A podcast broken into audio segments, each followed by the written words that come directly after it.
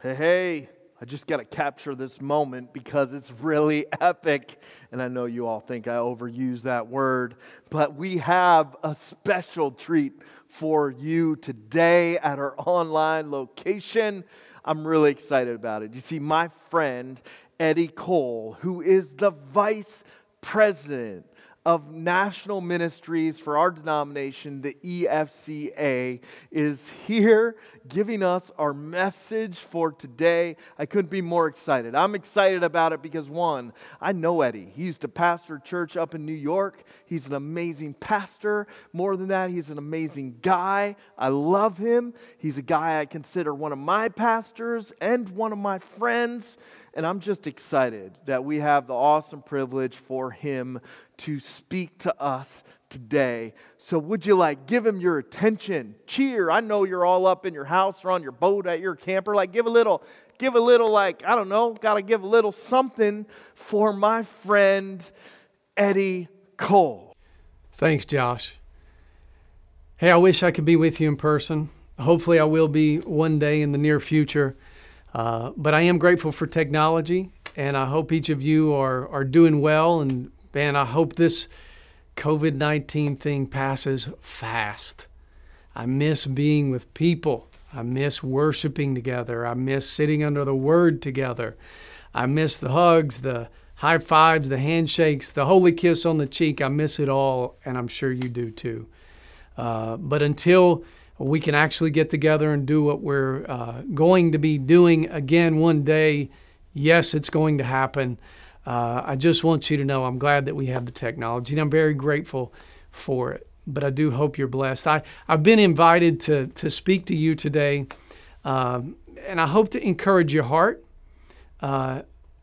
by making a shift in mentality that I think could really help you to continue to persevere in this season and actually help you well beyond this season until one day the Lord would choose to take you into His own presence.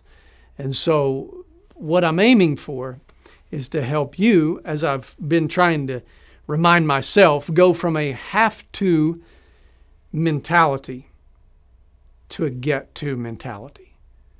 I don't want to have to do everything that I do, and especially as a Christian, as it relates to serving the Lord, keeping a good attitude. I want to have a mentality, a genuine sentiment in my heart that says, I get to do this. Let me ask you a question. As you've been living life lately, have you had more of I'm very grateful. Things aren't easy, but I get to do what I'm doing. Or are you just kind of begrudgingly pushing along because you have to? Well, listen, we're all living in that tension. No shame, all right? No shame here. We're all living in that tension, but I hope to help you today.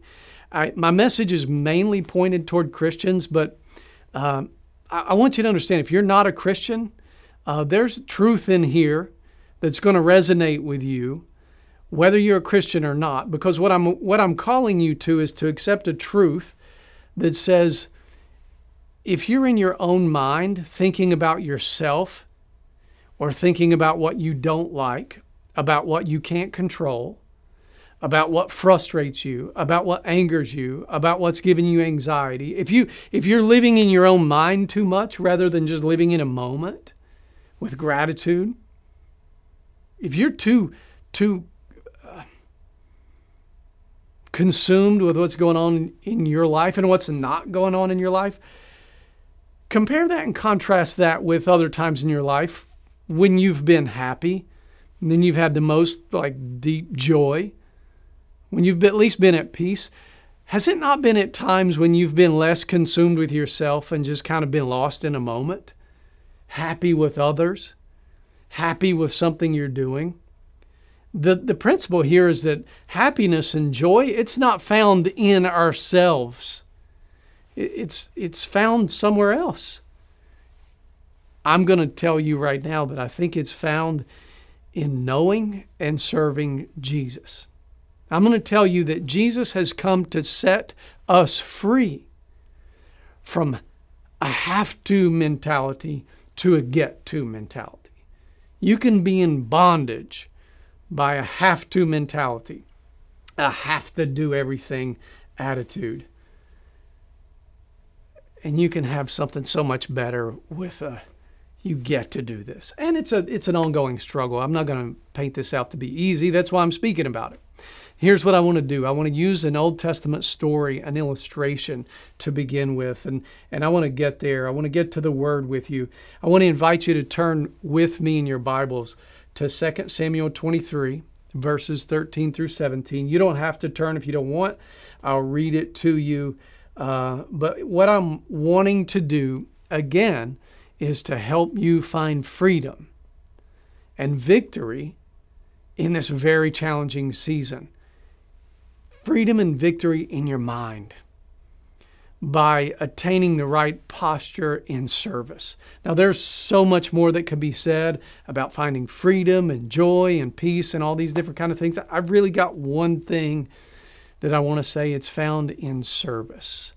It's found in service of Jesus. It's found in serving others. And then you find yourself last in that equation, and that works out good for you and for the world around you. And we see that illustrated in the lives of three men in 2 Samuel chapter 23. So I'm going to begin reading. During harvest time, 3 of the 30 chief warriors came down to David at the cave of Adullam, while a band of Philistines was encamped in the valley of Rephaim. At that time, David was in the stronghold, and the Philistine garrison was at Bethlehem. David longed for water, and he said, "Oh, that someone would get me a drink of water from the well near the gate of Bethlehem." So the 3 mighty warriors broke through the Philistine lines, drew water from the well near the gate of Bethlehem, and they carried it back to David. But he refused to drink it. Instead, he poured it out before the Lord. And he said, "Far be it from me, Lord, to do this. Is it not the blood of the men who went at the risk of their own lives?" And David wouldn't drink it. I'm going to ask you, if you would, to pray with me. And I want to ask God to open our hearts and our minds to see what He has for each of us individually in this message. Father, You know in my heart I would much rather be in person. I love to look at people in their eyes to know that we're resonating together, but I know in my heart of hearts we're all struggling with some of the same stuff. We're all struggling with frustrations, anxieties, sometimes just anger. And we need all the help we can get. And I'm hoping and praying that these people and this one, me, the one that's bringing the message, that we understand that joy and peace is found in service to You. And so, Lord, speak to our hearts now and help us to own service with the right mentality. Not because it's just drudgery and we have to do it.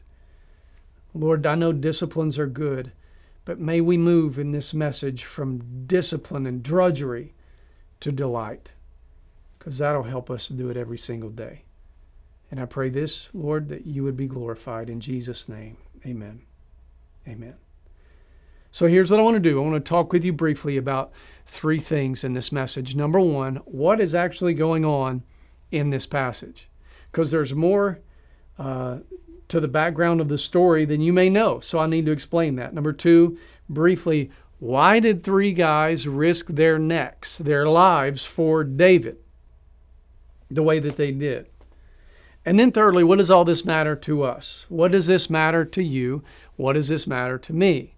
And that's the point of the message that I want to spend the most time on. But let me start first with addressing this. What is going on in this passage of Scripture? 2 Samuel is a book that is telling us about, he's been world famous since he was alive, King David. It tells us about the building of his kingdom, the establishing of his kingdom, the kind of the way things developed underneath him and around him. We're getting toward the end of the story of David, and they're reflecting back, and they're about to move into the final words of David. And this is a rehashing, a retelling of the story of those that had been closest to David. You can actually go back and get more historical perspective on this actual moment when it was actually happening in 1 Samuel, the book just prior to this one. This is 2 Samuel. 1 Samuel, you can go back. I'll refer to that in just a few minutes. You can go back there and read a little bit more in depth about the story of how all that developed. But with that being said, now this is a look back. This is a look back of the establishing and the building of David's kingdom. Now, that being said, as he's looking back and he's telling the stories, this one sticks out to David. This sticks out to him. There was a time, it was during a harvest time, a time of the year. That tells us that this is, David remembers this. This is one of those memories that's just indelibly marked on his heart and his mind. It's so meaningful to him. We all have those. 3 of his chief warriors, they came down to the cave where he was established at that time, the cave at Adullam. And there were a band of Philistines that were over there near Bethlehem, which had been his hometown. There's backstory to it, to David ending up down here. It's a really dark story. Let me just briefly give it to you. I'm going to make this a super quick sweep, but David's backstory is like this. I mean, we've all heard about David and Goliath. Well, David as a young teenage boy kills the giant. He slings the stone, takes the giant down, cuts his head off, keeps the sword. He's just, they sing songs about him. David is just, he becomes famous quick, and he becomes famous very young. He ends up also being just an incredible poet, musician. So he's not only a great warrior, but he's bringing peace to the king, King Saul, who was the first king for Israel, and he was the one that was there before David. And so David would play music for him. He would bring peace for him. You know how music does. And he's there. David's famous as a warrior, but he's still doing this. And while he's there, he's become friends with Saul's son, Jonathan. And the people just love David.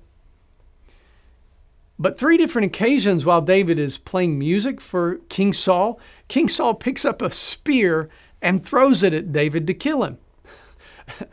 David ends up having to talk to his friend Jonathan to say, "Hey, Jonathan, I think there's a problem here," which is a real understatement. But he says, "Jonathan, there's a problem." Jonathan says, "Okay, let me go search this out," which makes you question what kind of dysfunction was really in that home. I mean, did that happen before with other kids that Saul just picked up spears and threw it at them? I mean, Jonathan's like, "Let me go find out what's going on here," as if that was an accidental thing that Saul threw the spear. But nevertheless, Jonathan wanted to make sure that David wasn't being too sensitive, at the message that's coming through the spear. And Jonathan ultimately confirms to David, "You need to get out of here. My dad, this isn't going to work. This isn't going to end well. My dad is against you, not for you." David leaves, and he has to go down, has to leave their territory, leave everyone that he knows and loves behind. He has to go down, and he goes down, and he establishes himself down really in enemy territory. But while he's down there, people start coming and joining him, which I'll get to in just a minute. But let me just say this for right now. The reason that David is down in this particular cave is he's down there hiding out. He's down there at this point in time for his own safety. He can't go back to his hometown of Bethlehem. He had to flee from there for his life. But while he was away, people started coming to him. And man, they loved him. But while they loved him, again, going back to the story in 2 Samuel, what ends up happening is these people who love him, they come up there and they say, "Hey, David," they hear David. They're close in proximity to him. They hear him say, "Oh, I want water from the well just outside Bethlehem." It's home water.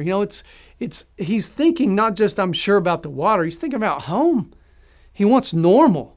He wants that cool water. I mean, this was well documented. There was a stream, underground stream, that flowed in to that well just outside of Bethlehem. That was his water. It wasn't just the water, but it was the place. It was home. It was peace. It was life for David. It wasn't perfect, but it was something that resembled normalcy. And David's like, I just want to be there. I want that water. Well, they couldn't take David there, these guys. But they could go there, and they had to risk their own lives to do it, but they could go there and get some of that water and bring it back to David. And that's what's going on in this story. They overheard David having this longing for water, this longing for home, and they go through there. They break through the Philistine army. I don't know if they snuck through there. They went through there. I mean, these were some bad dudes, all right? These were some tough guys. You can read their stories. These were some really tough, divinely empowered warriors. And I don't know if they fought their way through or if they snuck their way through, whatever. They went through there and they got the water and they brought it back. And when David got it, David said, there's no way I'm drinking this. He was astonished that they would risk their own lives to do it. And in the Old Testament Mosaic system, they set up different kinds of offerings. They had grain offerings, they had burnt offerings, they had wheat offerings, then they also had drink offerings. Now, what David is doing in this passage is virtually like a drink offering as unto the Lord, meaning everything that I have, everything, nothing left, there will be nothing left, I'm pouring out to you. These guys risked their lives. They risked their blood, which is their life. It could have poured out on the ground. They risked that so that David could have water. David says, as I look at this water, I see your blood. There's no way I'm drinking that. I'm going to give this back to the Lord. And what he's doing is saying, I thank God for you and what we do together. There's something really powerful happening there. And he takes it to the Lord with these guys, and they worship, and David wouldn't drink it. That kind of loyalty, that kind of love, David deflects straight to God, which I think is also one of the reasons they loved David the way they did. But that leads us to the second point. Why did these guys do this? Why would they put their necks on the line for David like they did? Well, in order to explain that to you, and I'll get to this one very quick, you'd have to go back to 1 Samuel chapter 22, verses 1 and 2. I told you that David had to flee. Well, when David left, when he had to run the way that he did, and he was famous, he was well known. Saul could have been thinking, well, I got to kill David's family because David may raise up his own army and come to try to fight me. He may try to do an insurrection, a coup or something. That he could cause all kinds of problems. So Saul would be thinking, I got to take out his family. I got to eliminate the threat of loyalty to David over loyalty to me. So David's family knows this immediately. So it says that David in 1 Samuel 22, verses 1 and 2, David is down at the cave of Adullam, which we're reading about here, even in the other passage. It says David's down at that cave, and it says, when his brothers and his father's household heard about it, they went down and joined him there. And they did that for their own safety.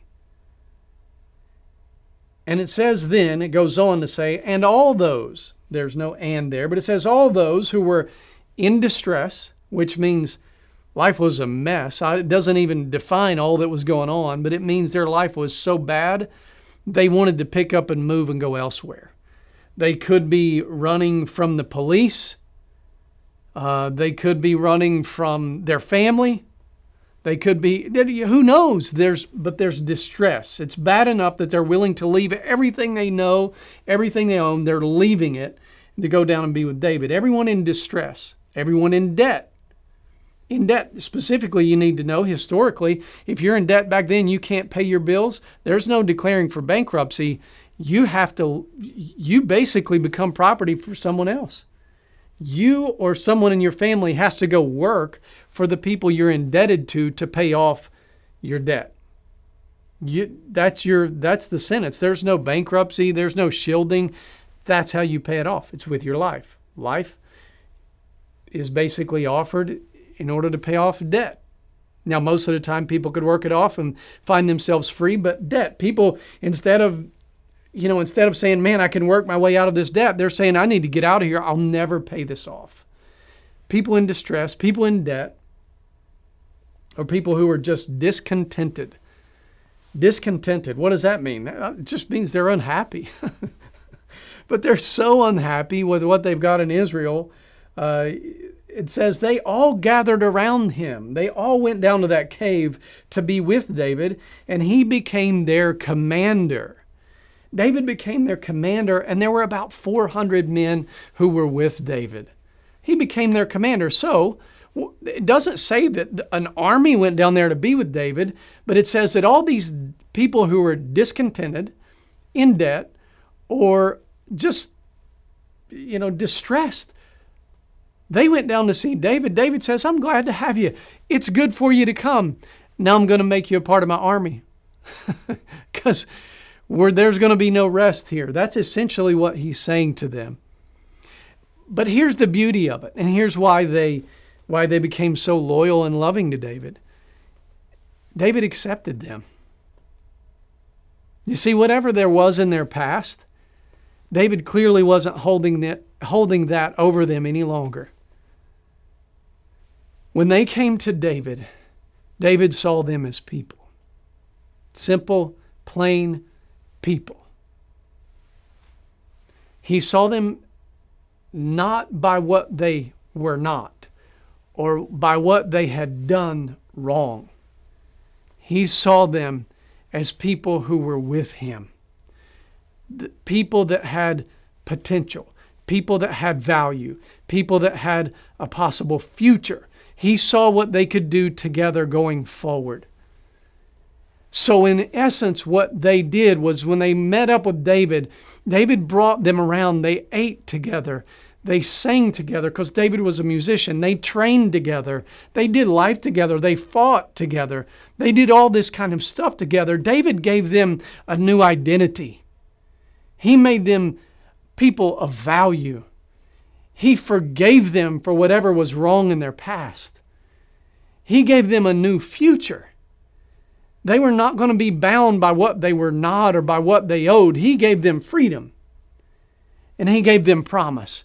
As long as they were with him, they would be able to have his protection and his army fighting with them. See, David saw them and he gave them something they didn't have elsewhere.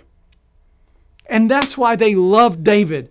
David offered for them what they could only get by grace. So they loved him. So David didn't, if you notice, David didn't command them to go get him water. There was no command there. David just says, I wish somebody would go get this for me. Not only did David not command it, there was no contest. There was no like trying to set themselves apart from others. There was no sense of offering them a reward. You'll get this if you go get me water. There was none of that. They just heard his desire. And their love for him was so deep. Essentially, they said, your wish, your desire is what we want more than anything. It's a get-to mentality rather than a have-to mentality. David didn't have to send them. They wanted to. They willingly risked their lives. They willingly laid it all out there because David had given them what no one else could. Now, the application here is probably pretty plain, probably pretty obvious. And at the same time, I want to just tell you plainly, that's what Jesus has done for us. Jesus has offered for us that kind of a new life, that kind of freedom. You see, the Apostle Paul writing to Titus, he's writing in what we call one of the pastoral epistles, and he's writing, and as he's writing to some of these, these issues about helping the church move forward, he says, as they're addressing some issues and they're moving forward in ministry, he says, at one time, we too, he includes himself in that, the Apostle Paul, we too were foolish, disobedient, deceived, and enslaved by all kinds of passions and pleasures. We lived in malice and in envy. We were being hated and hating one another. But when the kindness and love of God, our Savior, appeared, he saved us. not because of righteous things we have done, but because of His mercy. He saved us through the washing of rebirth and renewal by the Holy Spirit, whom He poured out on us generously through Jesus Christ our Savior, so that, having been justified by His grace, we might become heirs, having the hope of eternal life. And this is a trustworthy saying. And I want you to stress these things, Paul says, so that those who have trusted in God may be careful to devote themselves to doing what is good. These things are excellent and profitable for everyone. What he is saying to them in Titus chapter 3, verses 3 through 8, is he's saying to them, remember who we were. We were indebted. We were discontented. We were distressed. We were enslaved. But the life that we now have as believers, the freedom, the forgiveness, the hope for a future, the everything that we have by the grace and mercy of God. When he says that we have been justified, he's saying your old is washed away, your past is forgotten, you are a new creation, and now you're moving forward. Don't forget who you were as you begin to move forward and continue in these things. Don't ever forget that the people that are enslaved, that need help, that was you. That was me. But we've been helped. And so now remember these things and move yourself forward. Move yourself forward, living in grace and sharing this message with other people. You are now not known as a sinner to God. You're an heir of eternal life. You have hope, not despair. You have a future, not just a past. You have forgiveness. You have been cleansed. You have a value and an identity that you never could have dreamed of before. You get to serve Jesus. You get to serve God and His kingdom and His purposes. You don't have to. You don't have to. You have to, but you don't have to. You get to. And that perspective really does change everything. That's how you find freedom as you're going through tough times. Waking up every day and saying, today I really have to serve God because He calls me to, but really and truly, when you think about it, when you think about what I was before and what I have now, I get to. I get to. Remember that. Let me just end with just three things. That'll be helpful. Well, this is why this matters to you and to me. The posture of saying, man, I don't want to live with just discipline. I don't want to live with the drudgery of what I've got to do because it's commanded. I want to remember what God has been so good to deliver me out of and into. I want to live with a get-to mentality, not a have-to mentality. Because when you live with that mentality, first and foremost, what it does is you wake up in the morning and you remember, more than anything, I'm desirous of God's presence. I'm desirous of God's presence because God has given me what I could never have given myself.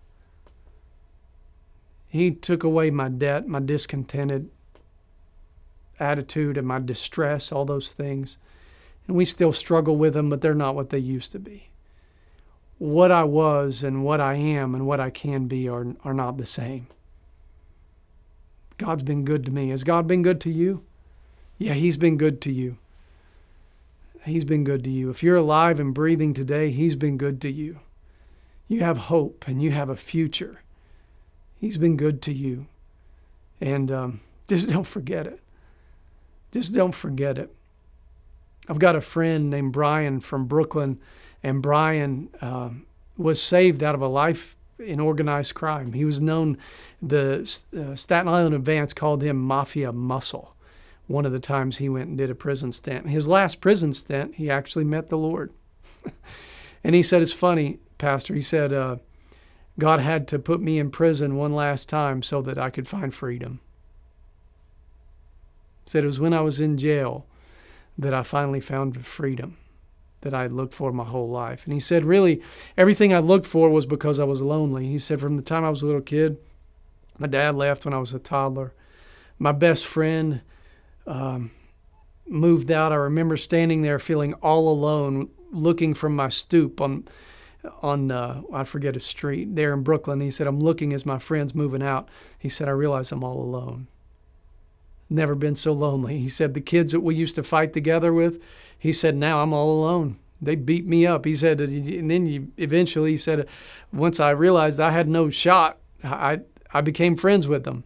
So he became friends with them. He ends up going in and out of juvenile detention centers, all this kind of stuff, till he ends up an adult, in and out of jail, ends up connected with organized crime. And as I said, while he's in jail, what happens is that his little crew all ends up arrested, killed, or they disappeared. And he heard the gospel while he was there and changed his life. And he said, and Eddie, he said, Pastor, he never called me Eddie. He said, Pastor, all the trouble that I got into, all the things I was doing with women, all the times that I did too many drugs and drank too much, all the stuff I did with the, with the crew that I was running with, it's because I was lonely. I was always lonely. I needed something. And he said to me, he said, Pastor, he said, Jesus has made it to where I'm never alone. This is so powerful. Now this guy who's Mafia Muscle, when he talks to you, he weeps. My wife says that he's like an M&M. He's hard on the outside and soft on the inside. And that's the way I feel a lot of times. I'm a crier. And every time I think about Brian, I think, when he looks at you, first time I was preaching and he was in the crowd, I looked at him, and there's only a couple of times that I've had this happen. I was thinking, I think this guy may try to kill me afterwards. Neither time they did, thank God. But he's a crier. And the reason he's a crier is because God softened his heart. Jesus stepped into his life. And he told me, he said, Pastor, he said, Jesus has never left me. And he told me he would never forsake me. So, every day, desire the presence of the Lord. Having a get-to mentality helps you not want to go another day on your own without God, without the presence and the awareness of the presence of Jesus and the Holy Spirit in your life. Second thing I'll tell you about this get-to mentality is that it gives you an opportunity to experience the power of God. It gives you the opportunity to experience the power of God. When you go into your day with a get-to mentality, not a have-to mentality, you look for opportunities to be kind. You look for opportunities to serve, to help others, to serve at the church, to serve your wife, your husband, to display something good. I get to. I don't have to. And then when you do that, it's like Moses walking into the Red Sea. Until he starts to walk into the Red Sea, the water doesn't part. Until in the New Testament, they're laying hands on people and praying for them. The people aren't just getting up and their diseases aren't being healed. It's when they're doing it that the miracles take place. When you have a get-to mentality that says, I want to serve the Lord. I don't have to. I get to do this. And when you do this, it moves you. And when you are moved, then you get to see the power of the Lord. And that's what the world needs to see through you and through me. They need to see generosity. They need to see charity. They need to see love in action. They need to hear less screaming like from guys like me. They need to maybe hear less sermons. They need to see more sermons. They need to see Christians acting like Jesus. You get to see the power of God, experience the power of God when you have a get-to mentality. You get to experience the presence. You get to experience the presence of God. You get to see the power of God. And then lastly, let me say this, and I need to be quick. It keeps you moving forward in your service.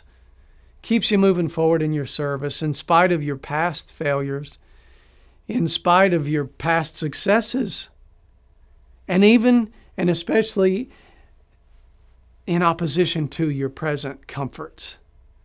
I think one of the reasons some of us are so messed up recently is because we were kind of comfortable.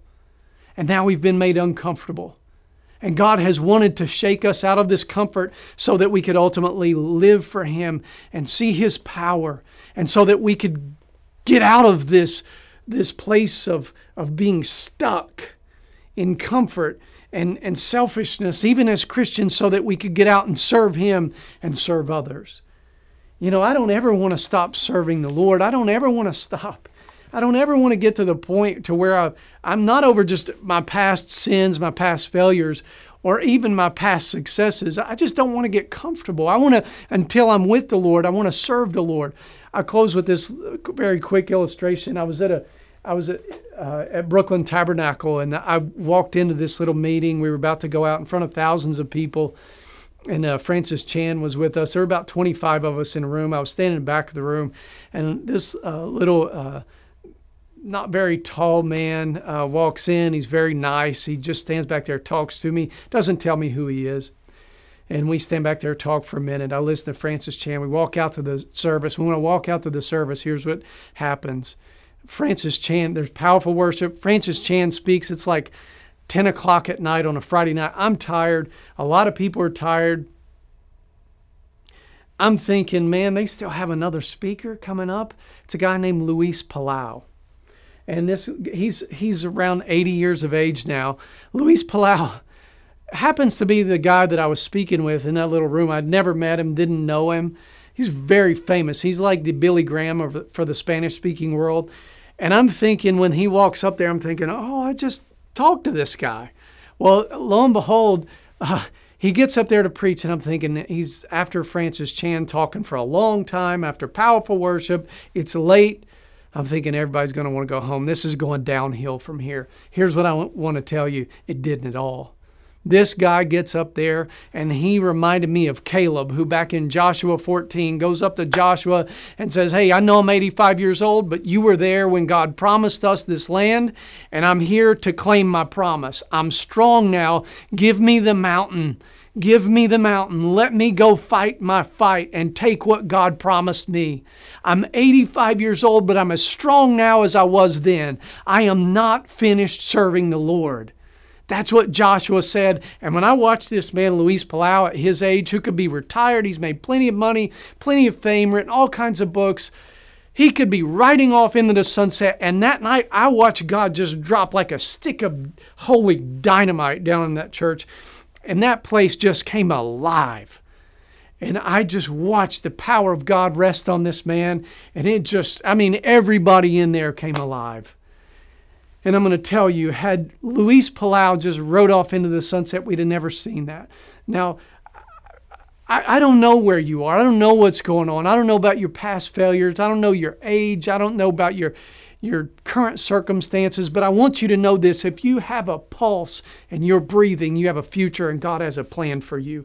And if you'll let your mentality be, Lord, I get to serve you. I get to serve you.